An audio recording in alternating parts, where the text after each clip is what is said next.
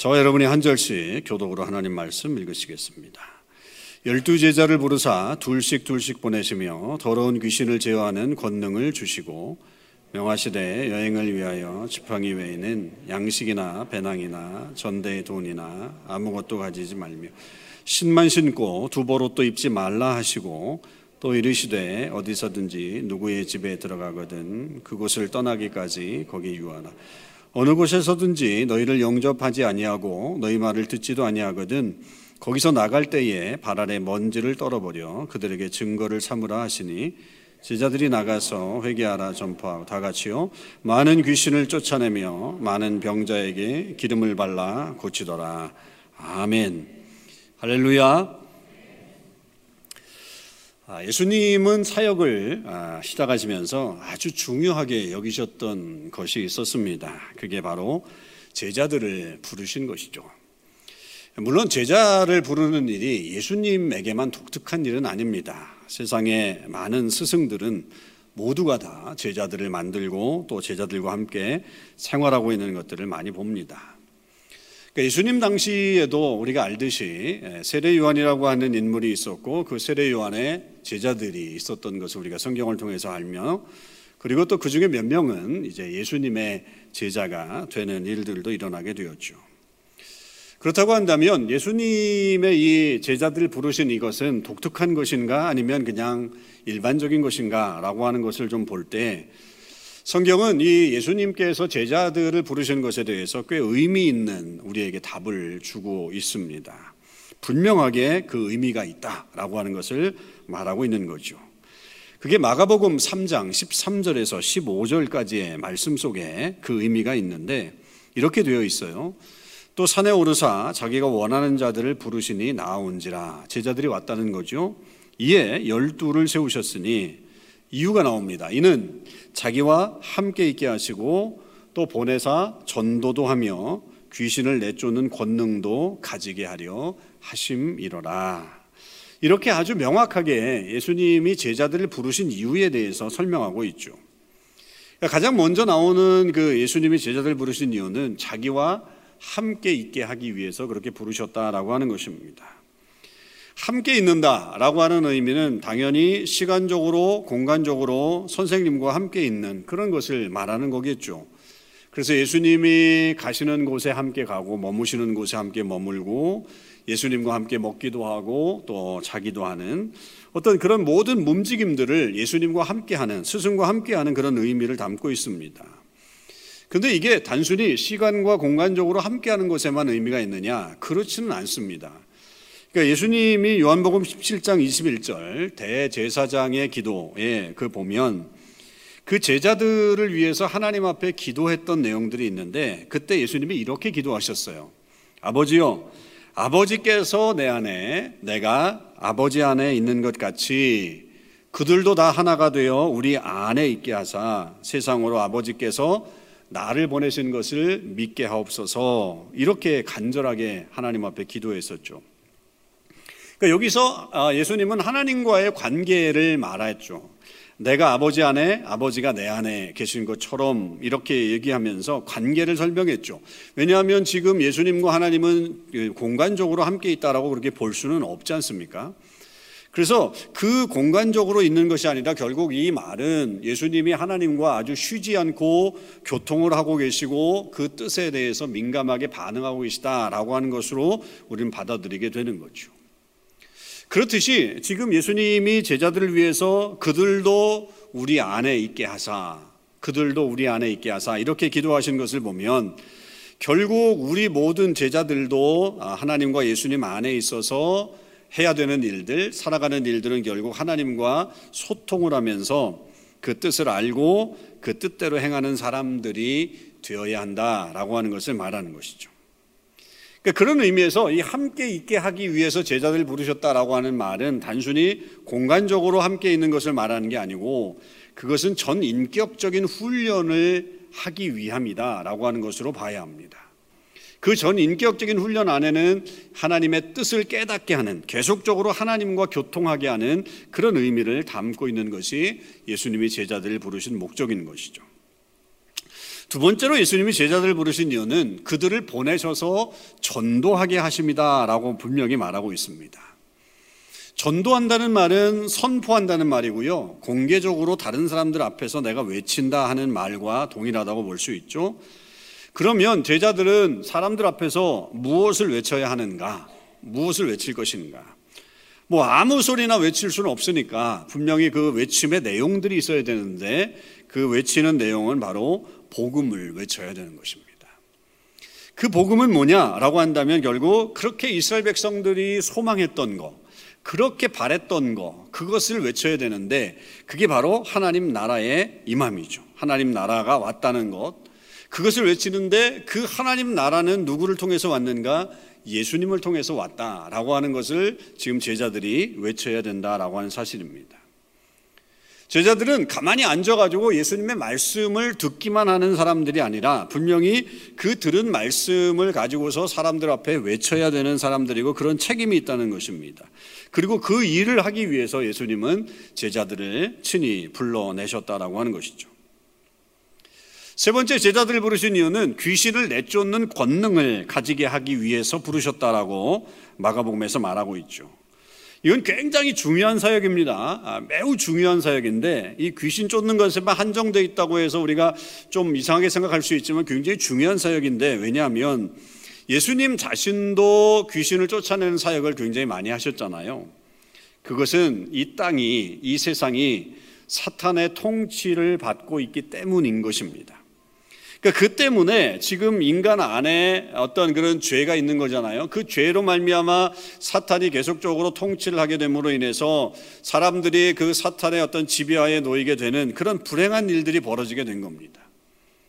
그래서 예수님은 사역을 통해서 계속적으로 사역을 하시면서 귀신을 내쫓으셨고 그리고 사람들을 회복시키시면서 그 사람들을 하나님의 자녀로 다시 회복시켜 주시는 그런 역사를 이 귀신을 쫓아내는 일들을 통해서 하신 겁니다.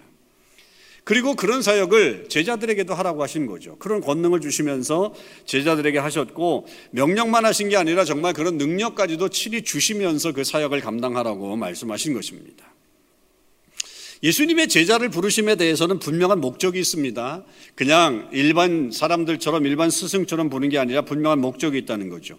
그러니까 이것을 결국 다 통합해서 본다고 한다면 왜 예수님이 제자들을 부르셨는가라고 한다면 그 제자들은 예수님을 따르면서 그의 삶과 말씀을 배우고 친히 배우고 그리고 그 배운 바를 사람들에게 알려서 그 하나님 나라의 확장이 이루어지게 만들고 그 확장을 위해서는 그 예수님의 사역, 하신 사역들을 계속 이어서 해나가는 사람들이 되어야 한다. 그것이 제자의 사명이고 사역이다라고 하는 것을 말하고 있는 것이죠. 여러분, 우리 역시 이런 부르심에 불러, 이 부르심에 그 같이 포함된다고 하는 사실을 잊지 마십시오. 우리도 역시 이런 부르심을 받았습니다. 우리가 예수님을 믿게 된 이상, 예수님을 믿는다고 고백하는 이상, 어느 누구도 이런 부르심에서 예외가 없습니다. 모든 사람들이 다 예수님의 제자로 부르심을 받은 거예요. 아, 목사님, 저는 부담스럽습니다. 저는 예수님의 제자가 될 수 없습니다. 부담스럽게 다가오는 말씀이라고 하시더라도 여러분 이 사역은 감당해야 합니다. 우리가 그렇게 불림을 받은 사람들이에요. 물론 우리가 큰 일, 뭐 위대한 일, 뭐 놀라운 일들 그런 것들을 행할 수 없을 수 있어요. 그런 것들만 행하는 게 아닙니다. 우리에게 주어진 삶의 작은 영역 안에서라도 내게 주어진 삶의 작은 부분 안에서라도 예수님이 나를 부르셨다. 예수님이 나를 제자로 만드셨다라고 하는 것을 잊지 않고 그 말씀대로 살아가면 되는 것입니다. 그러면 우리 모두가 다 작은 예수로 우리가 살아갈 수 있는 그런 은혜가 주어지는 거고 제자로서의 삶을 살아가는 것입니다. 오늘 말씀이 그렇게 부르신 제자들을 예수님께서 훈련시키는 한 대목을 우리에게 보여주고 있는 말씀입니다. 예수님이 주로 제자 훈련을 시켰던 것들은 주로 말씀을 가르치신 거죠. 제자들을 불러놓고 가르치신 거, 교육하신 게 많았어요.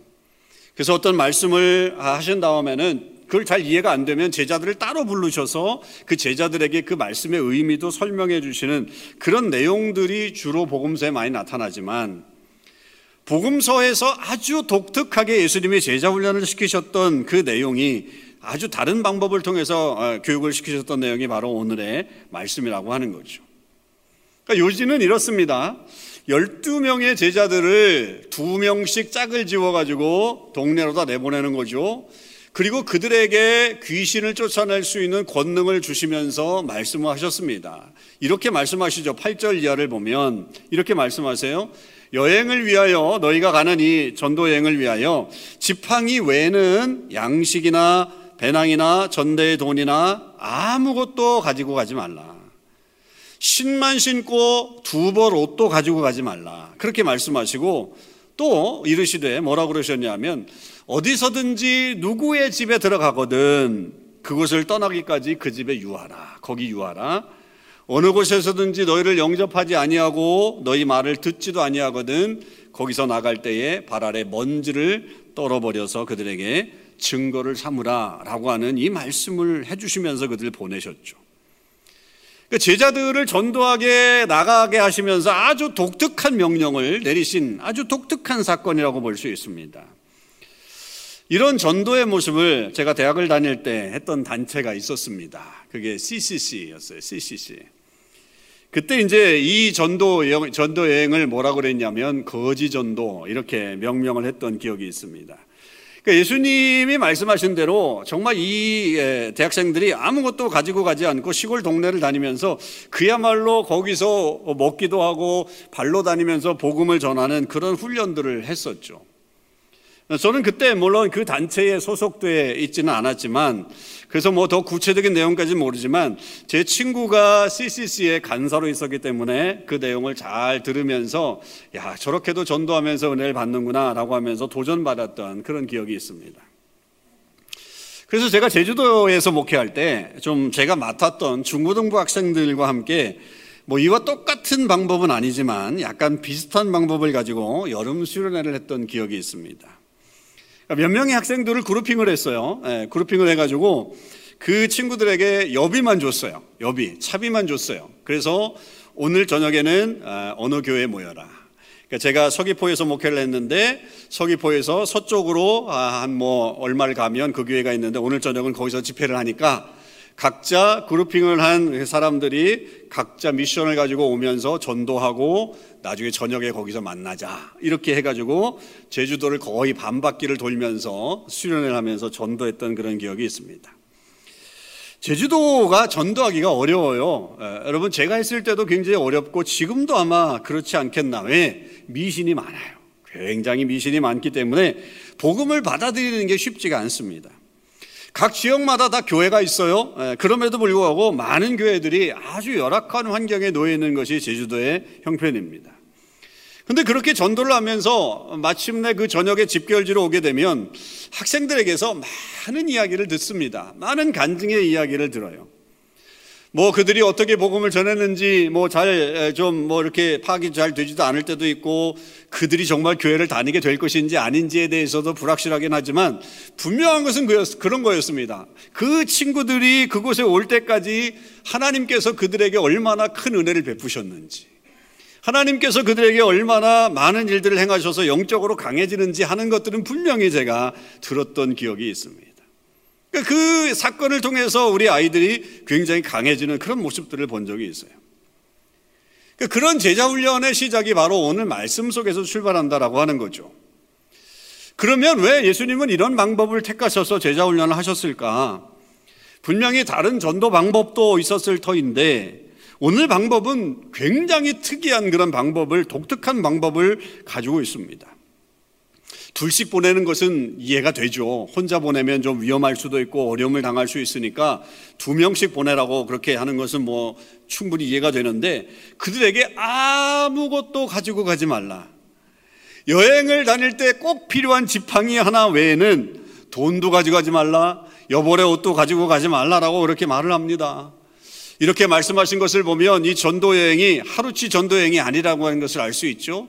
하루치가 아니라 이게 한 뭐 최소한 이틀이거나 아니면 며칠이 되는 어떤 그런 여정이었을 것이라고 우리는 짐작할 수 있겠죠. 게다가 그 동네에 들어가서 어떤 집에 들어가서는 그 동네를 떠날 때까지 그 집에 머물러라. 그렇게 말합니다. 여러분, 그야말로 오늘날로 얘기하면 민폐입니다. 민폐. 오늘날 어떤 집에 어떤 사람이 와가지고 갑자기 와서 야 나 복음을 전하러 왔습니다. 나 몬트리에서 왔는데 복음 전하러 왔습니다. 숙소 내주시오.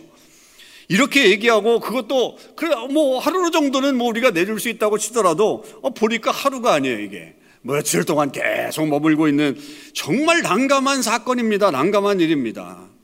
근데 주님은 제자들에게 그렇게 하라고 하십니다. 그리고 만일 그렇게 영접하지 않거든 어떻게 하라고요? 거기서 나갈 때에 너의 발에 먼지를 떨어버려라. 그리고 그것을 증거 삼아라. 라고 말씀하십니다. 희한해도 이렇게 희한한 방법을 선택하셨다라고 하는 거죠. 저는 이 본문을 볼 때마다 생각나는 게 무례함입니다. 무례함. 야, 어떻게 그렇게 무례하지? 오늘날로 이렇게 생각해 보면 도저히 상상할 수 없는 그런 일들을 하라고 하시는 거죠. 그리고 심지어는 자기들이 무슨 큰 권세를 가지고 있는 것처럼 행동하라는 거잖아요. 발에 먼지를 떨어버리고 증거를 삼아라. 이건 약간 과대망상 같아요. 무례함과 과대망상 같은 그런 모습을 보여주면서 전도 여행을 하라. 이렇게 얘기하고 계시는 거예요. 이런 모습을 한번 종합적으로 생각해 볼 수 있죠.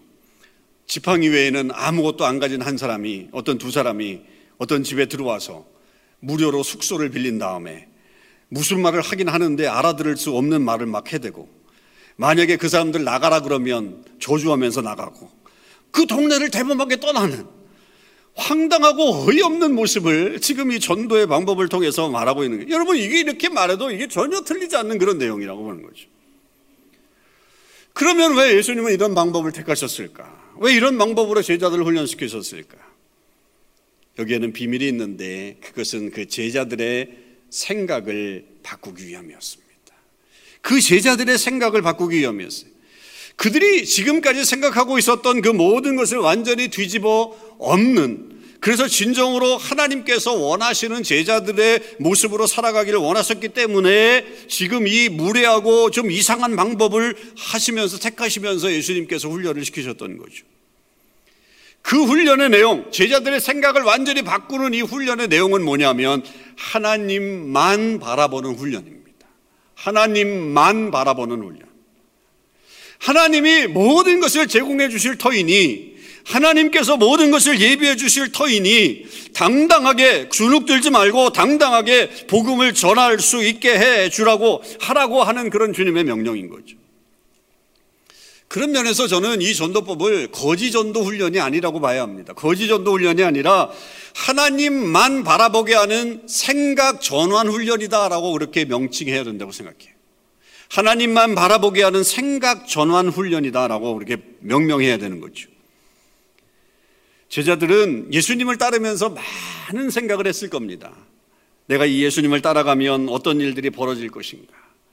가장 큰 기대감이 뭐였을까요? 제자들이 가장 큰 기대감을 갖고 예수님을 따랐던 것은 아, 예수님으로 인해서 내가 큰 권세와 부를 누리면서 살 수 있겠구나.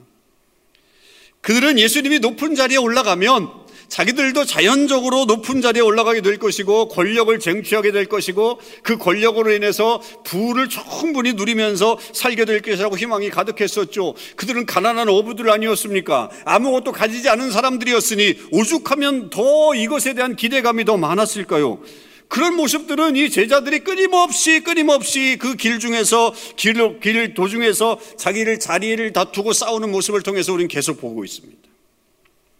그런 마음을 알고 계셨던 예수님께서 당신을 따르는 길은 그런 길이 아니다 라고 하는 것을 말씀하시면서 그 제자들에게 그런 권력과 부를 누리기 위해서 내가 온 것이 아니라 너희가 나를 따라오는 것이 아니라 결국 하나님 나라를 이루기 위해서 온 것임을 알려주시기 위해서 그들에게 귀신 쫓아내는 제어하는 능력을 허락해 주시고 그 사역에 집중하라고 말씀하신 것이죠.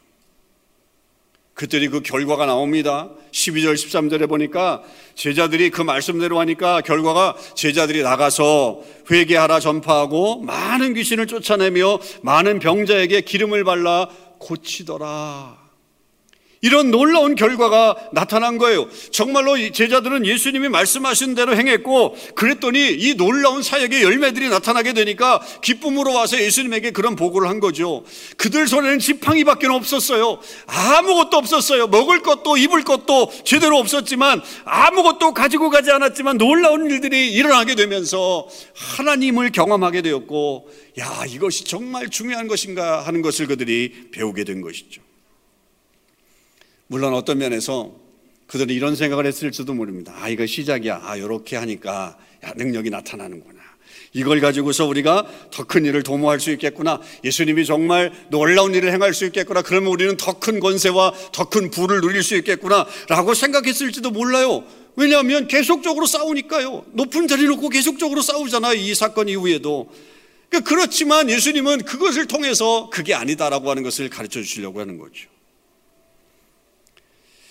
여러분 예수님이 이렇게 제자들에게 이 훈련을 시키셨다면 이 훈련이 중요하기 때문에 이런 훈련을 시키셨다면 우리 역시 이 사역과 이 훈련에 집중을 해야 합니다.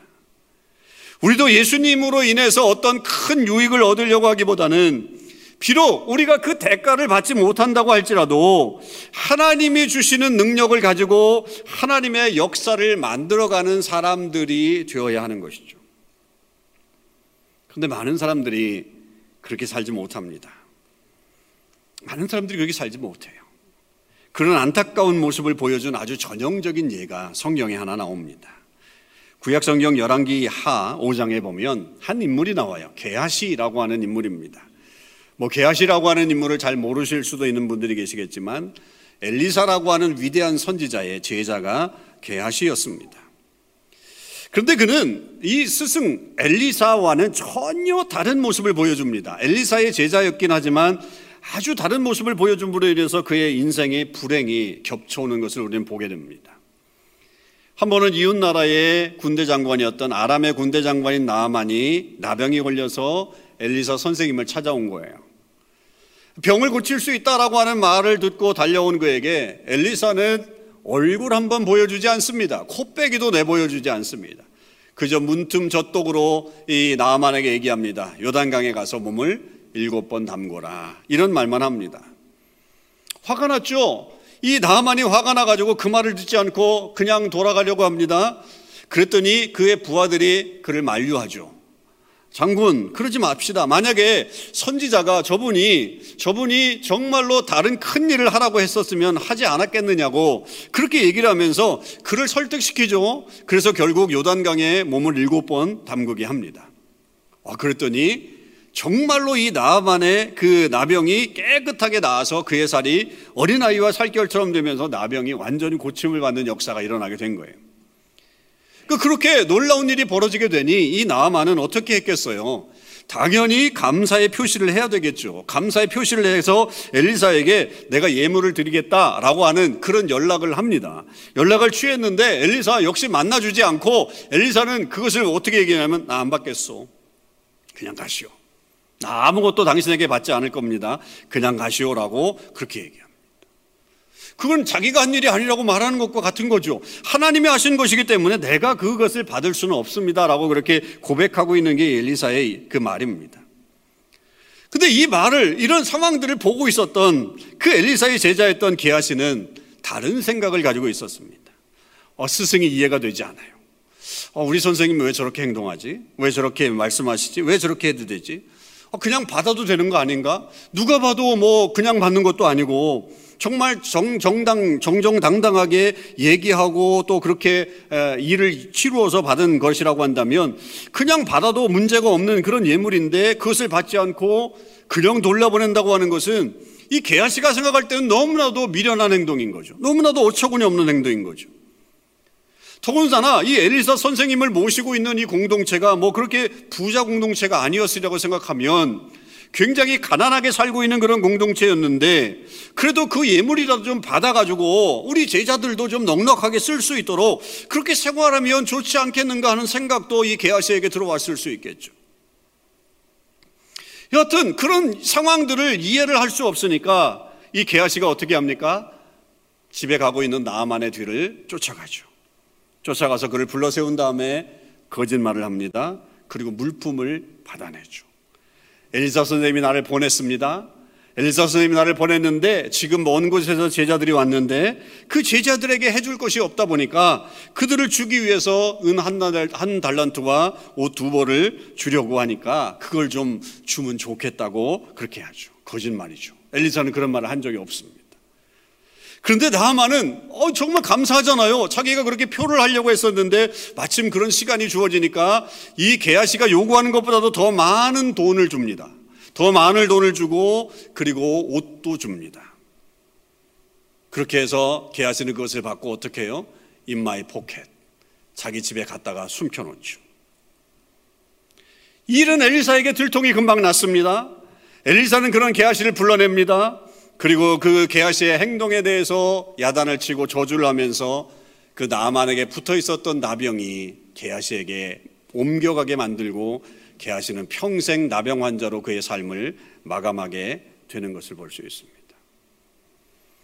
저는 이 본문을 보면서 예수님의 말씀과 게하시의 이 행동이 오버랩되는 것을 이렇게 봤어요. 좀 재미있게 좀 봤어요. 예수님이 제자들에게 전도하러 갈 때 뭐라고 그러셨어요?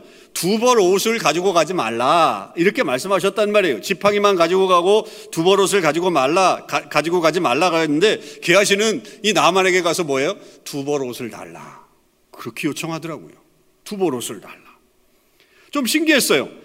물론 예수님이 그런 게하시의 이야기를 듣고서 일부러 두 버릇을 가지고 갈라 가지 말라라고 그렇게 말씀하셨을까? 물론 그것은 아닙니다. 그러나 당연히 그것을 빗대어 말씀하신 것은 아니지만 그러나 그럼에도 불구하고 우리가 이 말씀을 통해서 깨달을 수 있는 것은 뭐냐? 우리는 예수님을 믿으면서 나아가서 예수님을 따른다고 하면서 과연 무엇을 바라보고 있는가라고 하는 것입니다. 무엇을 바라보고 있는가? 우리도 게하시처럼 무엇인가를 좀 얻어서 내 어려운 형편이 좀 나아지기를 바라고 그러면서 생각하고 있지는 않는가? 내가 이 게하시처럼 무엇인가를 얻어가지고 내 삶에 뭔가 유익을 얻을 수 있는 것이 있지 않는가라고 생각하는가? 그런 모습이 있지 않는가? 여러분, 그렇다면 우리는 예수님을 믿는 게 아니라 예수님을 이용하는 것밖에 되지 않는다라고 하는 사실입니다. 예수님이 우리를 부르신 이유는 우리로 더욱더, 더욱더 하나님을 바라보게끔 하시기 위해서 우리를 부르신 줄 믿습니다. 세상이 하나님을 멀리하고 있어요. 세상이 그분의 영광을 나타내지 않고 있으니 하나님이 우리를 통해서 하나님의 나라 역사를 펼쳐 가시고 그분의 영광을 드러내기 위해서 세상 속에서 우리를 부르신 것이지 결코 우리가 이 땅에서 넉넉하게 살게 하기 위해서 우리를 부르신 게 아니라고 하는 것을 우리는 깨달아야 합니다. 아, 목사님, 그래도 우리가 예수를 믿으면 또 꿈을 하나 좀 얻을 수 있지 않나요? 항변할 수 있죠. 아, 개아시처럼 하나님의 역사가 일어나면 아, 뭐, 그게 억지로 받는 것도 아니고, 당연히 그렇게 받을 수 있는 거 아니에요? 좀 그것을 얻어도 되면, 되지 않아요? 우리 좀 생활에 유익이 있을 수 있지 않아요? 하나님의 사람은 늘 가난하게 살아야만 합니까? 그렇게 어렵게만 살아야만 합니까? 말할 수 있어요. 맞습니다, 여러분. 저도 그렇게 하나님 앞에 말하고 기도한 적도 많이 있고 그렇게 하고 싶기도 해요. 그런데 우리가 그것을 말하기 전에 그것을 하나님 앞에 기도하기 전에 그것을 외치기 전에 우리가 먼저 생각해야 될 것이 있어요. 그게 뭐냐? 나는 과연 하나님을 내 삶의 우선순위로 두고 있는가? 나는 모든 것을 잃어버려도 하나님만을 바라보겠는가? 나는 어떤 상황이 와도 하나님 한 분만을 믿겠는가? 그것을 생각해야 돼요. 또 꿈을 생각하는 게 아니라 나는 과연 하나님 앞에 내가 우선순위를 두고 있는가? 나는 모든 것을 잃어버린다고 해도 하나님만을 바라보겠는가? 나는 어떤 상황이 나에게 찾아온다고 할지라도 하나님만 믿겠는가? 여러분, 그래서 여러분의 마음에 흔들림이 없으면 나는 그래. I'm okay. 그렇게 얘기한다면 하나님은 여러분들에게 떡꿈을 주실 거예요. 그것도 풍성하게 넘치도록 주실 겁니다. 그런데 우리가 자칫 잘못된 떡고물만을 바라보고 생각하면 여러분 그거 집어먹다가 목에 걸려요.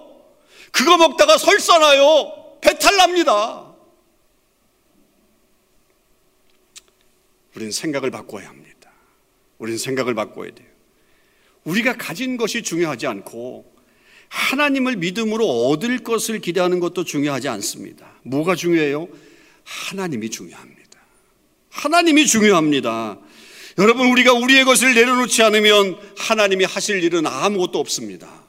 내 것을 내려놓지 않으면 하나님은 일을 하지 않으십니다. 하나님 외에 다른 생각을 하고 예수님을 믿으면 신앙은 우리에게 아무 유익이 없어요. 왜 예수를 믿는지 의미가 없는 겁니다. 우리는 하나님에게만 집중해야 합니다. 하나님만 의지해야 합니다. 하나님만 믿음으로 믿음으로 믿고 나가야 합니다. 지팡이만 들고 가셔도 됩니다. 지팡이만 들고 가도 하나님이 내 길을 여시고 나를 먹이시고 나를 살리시고 하나님의 일을 감당케 하십니다. 귀신을 쫓아낼 수 있고 병고심의 역사를 만들 수도 있고 배고프지도 않을 수 있고 지팡이 하나면 됩니다. 주님만 바라보면 되는 거죠. 그것이 예수님이 제자 훈련을 시키셨던 이유입니다. 여러분 이런 사람들이 되십시오. 이런 능력의 사람들이 되십시오. 내가 많은 것을 가졌다고 능력을 베푸는 게 아니라 지팡이 하나만 있어도 우리는 능력의 사람들이 될 수 있습니다. 진정한 주님의 제자가 될 수 있어요. 하나님만 바라보시면 됩니다. 그러면 우리는 당당하게 하나님의 역사를 만들어갈 수 있습니다. 저와 여러분이 그런 믿음 가운데 살아가는 하나님의 귀한 제자가 되시기를 주님의 이름으로 축원합니다. 기도하겠습니다. 하나님 감사합니다. 오늘 저희들이 예수님이 훈련을 시키셨던 제자 훈련의 방법을 돌아봅니다. 이해가 되지 않습니다. 어떻게 지팡이 하나 만 들고 가라고 말씀하십니까? 우리에게는 뭔가 있어야 되지 않는가? 나누어 줄 것이 있어야 되고, 또 무언가 가지고 있어야 되고, 돈도 있어야 된다고 생각하지만, 주님은 그 가지고 가지 말고, 지팡이 하나만 가지고 가라고, 그렇게 말씀하셨습니다. 그 결과는 놀라운 일들이 벌어졌습니다. 귀신이 물러가고, 병고침의 역사들이 일어나는 그 일들이 일어나게 되었습니다. 그들이 하나님만 의지할 수밖에 없었습니다. 당당하게 복음을 전할 수 있었습니다. 비굴하게 하지 않았습니다. 그런데 주님, 저희들은 떡고물을 바랍니다. 떡고물이 있어야 된다고 생각합니다. 그리고 어떨 때는 그 떡고물만 생각합니다. 하나님 우리에게 그런 어리석음을 내려놓게 하시고 하나님만 바라볼 수 있는 신앙인이 되게 해 주옵소서. 내 손에 지팡이 하나 들고 하나님만 바라보며 나아가는 신앙인이 되게 하셔서 하나님의 역사를 만들어가는 하나님의 거룩한 사람들이 되게 하여 주시옵소서. 감사드리며 예수님의 이름으로 기도하옵나이다. 아멘.